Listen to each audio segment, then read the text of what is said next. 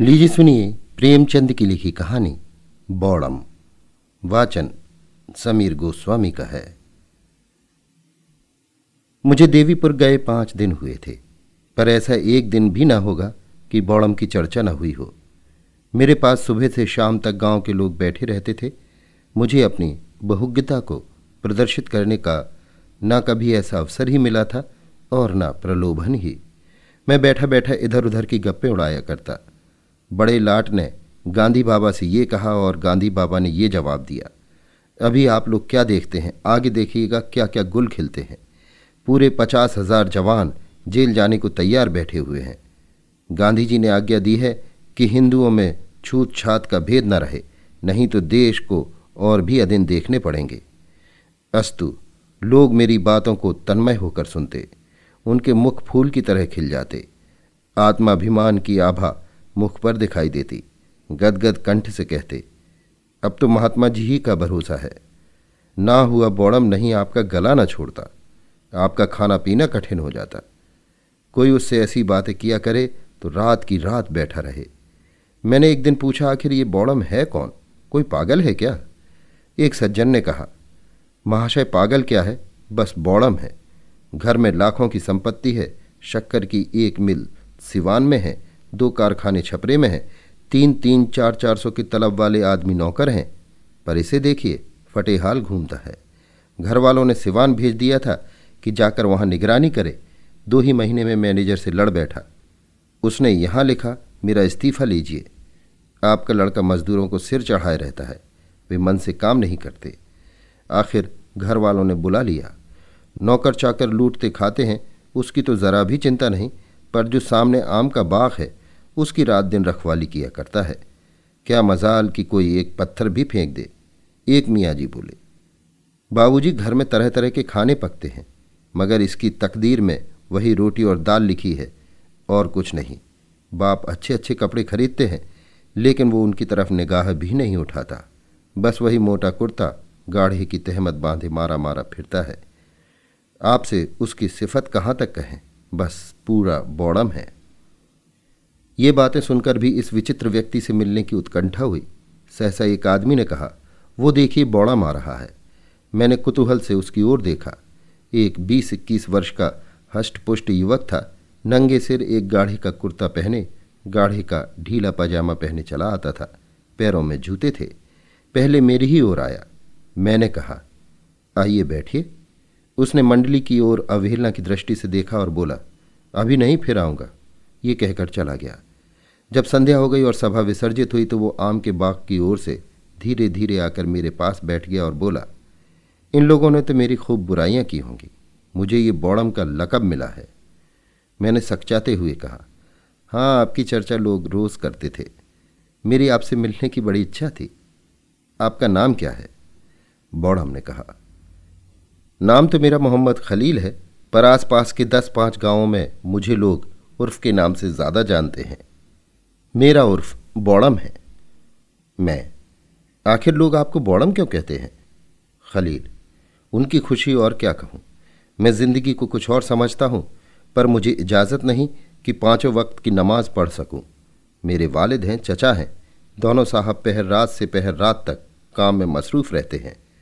रात दिन हिसाब किताब नफ़ा, नुकसान, मंदी, तेज़ी के सिवा और कोई ज़िक्र ही नहीं होता।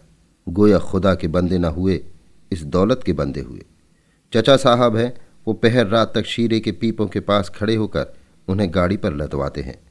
वालिद साहब अक्सर अपने हाथों से शक्कर का वज़न करते हैं।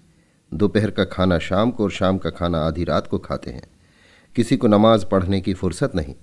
मैं कहता हूँ, आप लोग इतना सिर मगजन क्यों करते हैं? बड़े कारोबार में सारा काम एतबार पर होता है। मालिक को कुछ ना कुछ बल खाना ही पड़ता है। अपने बलबूते पर छोटे कारोबार ही चल सकते हैं। मेरा उसूल किसी को पसंद नहीं, इसलिए मैं बौड़म हूँ। मैं, मेरे ख्याल में तो आपका उसूल ठीक है। खलील, ऐसा भूल कर भी ना कहिएगा, वरना एक ही जगह दो बौड़म हो जाएँगे।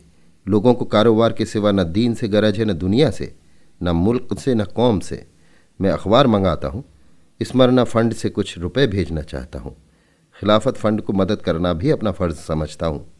सबसे बड़ा सितम है कि खिलाफत का रजाकार भी हूँ। क्यों साहब? जब कौम पर, मुल्क पर और दीन पर चारों तरफ़ से दुश्मनों का हमला हो रहा हो तो क्या मेरा फ़र्ज़ नहीं है कि जाति के फ़ायदे को कौम पर कुर्बान कर दूँ?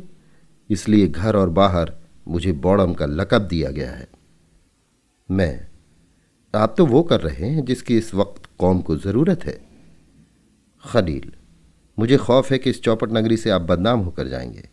जब मेरे हज़ारों भाई जेल में पड़े हुए हैं, उन्हें गजी का गाढ़ा तक पहनने को मैसर नहीं तो मेरी गैरत गवारा नहीं करती कि मैं मीठे लुकमे उड़ाऊं और चिकन के कुर्ते पहनूं, जिनकी कलाइयों और मुड्ढों पर सीजनकारी की गई हो। मैं, आप ये बहुत ही मुनासिब कहते हैं। अफसोस है कि और लोग आपका सत्याग करने के काबिल नहीं। खलील।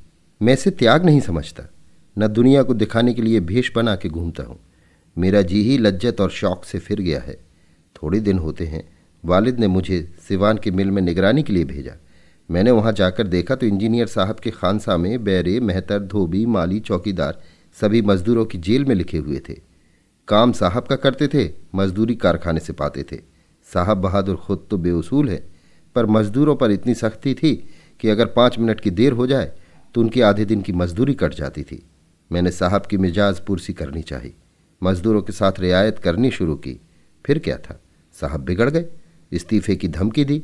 घर वालों को उनके सब हालात मालूम हैं। पल्ले दर्जे का हराम खोर आदमी है। लेकिन उसकी धमकी पाते ही सबके होश उड़ गए।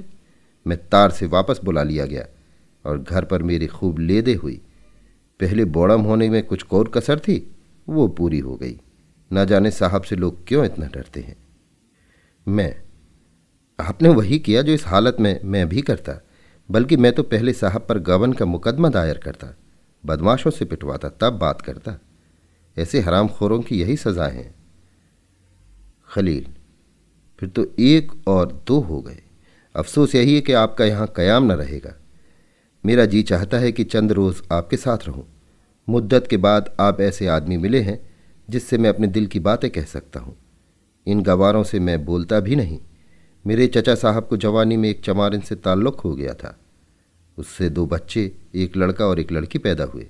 चमारिन लड़की को गोद में छोड़कर मर गई। तब से इन दोनों बच्चों की मेरे यहाँ वही हालत थी जो यतीमों की होती है। कोई बात ना पूछता था। उनको खाने पहनने को भी न मिलता। बेचारी नौकरों के साथ खाते और बाहर झोपड़े में पड़े रहते थे। जनाब, मुझसे ये ना देखा गया। मैंने उन्हें अपने दस्तरखान पर खिलाया और अब भी खिलाता हूँ।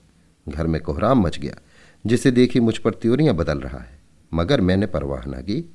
आखिर है वो भी तो हमारा ही खून। इसलिए मैं बौड़म कहलाता हूँ।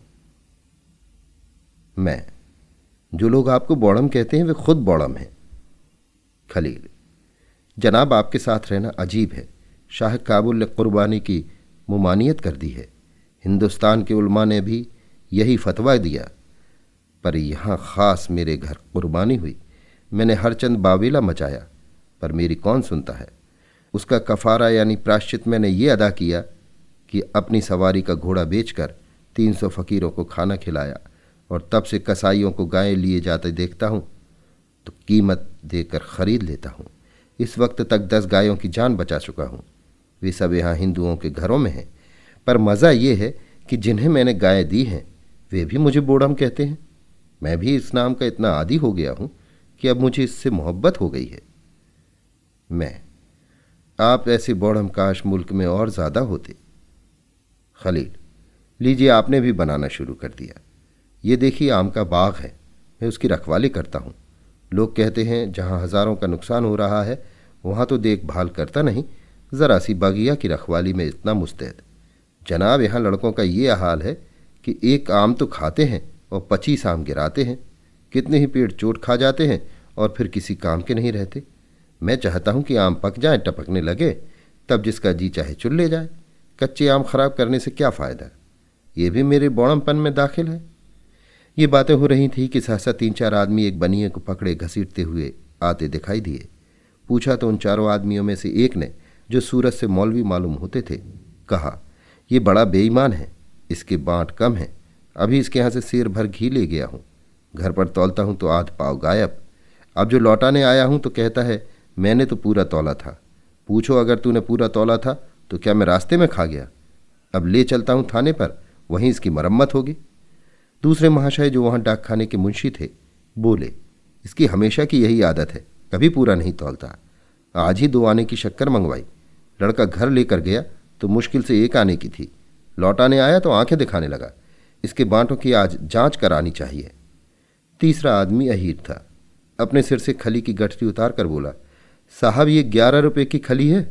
छह शेर के भाव से दी थी। घर पर तोला तो दो शेर हुई। लाया कि लौटा दूँगा, पर यह लेता ही नहीं। अब इसका निपटारा थाने ही में होगा। इस पर कई आदमियों ने कहा यह सचमुच बेईमान आदमी है। बनिए ने कहा, अगर मेरे बांट रत्ती भर कम निकले तो हज़ार रुपये डांड दो। मौलवी साहब ने कहा तो कम वक्त टाँकी मारता होगा? मुंशी बोले, टाँकी मार देता है, यही बात है। अहीर ने कहा, दोहरे बांट रखे हैं, दिखाने के और, बेचने के और। इसके घर की पुलिस तलाशी ले। बनिए ने फिर प्रतिवाद किया। पकड़ने वालों ने फिर आक्रमण किया। इसी तरह कोई आध घंटा तक तकरार होती रही। मेरी समझ में न आता था कि क्या करूँ। बनिए को छुड़ाने के लिए ज़ोर दूँ या जाने दूँ? बनिए से सभी जले हुए मालूम होते थे।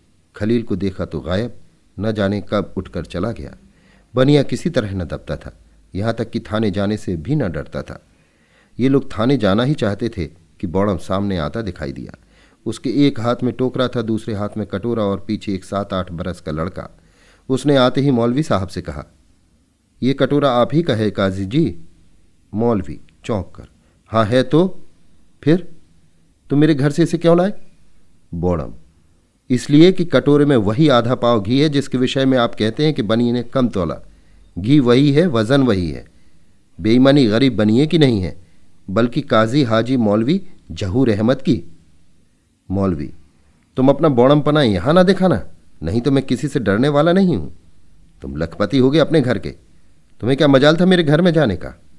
बौड़म, वही जो आपको बनिए को थाने में ले जाने का है। अब ये घी भी थाने जाएगा। मौलवी सिर पिटाकर। सबके घर में थोड़ी बहुत चीज़ रखी ही रहती है। कसम कुरान शरीफ की, मैं अभी तुम्हारे वालिद के पास जाता हूँ। आज तक गाँव भर में किसी ने मुझ पर ऐसा इल्ज़ाम नहीं लगाया था। बनिया। मौलवी साहब, आप जाते कहाँ हैं?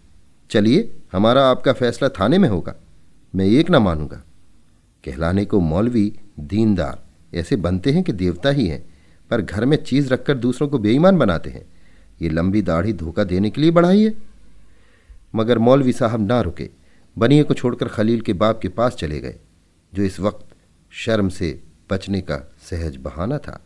तब खलील ने अहीर से कहा, क्यों बे? तू भी थाने जा रहा था। चल, मैं भी चलता हूँ।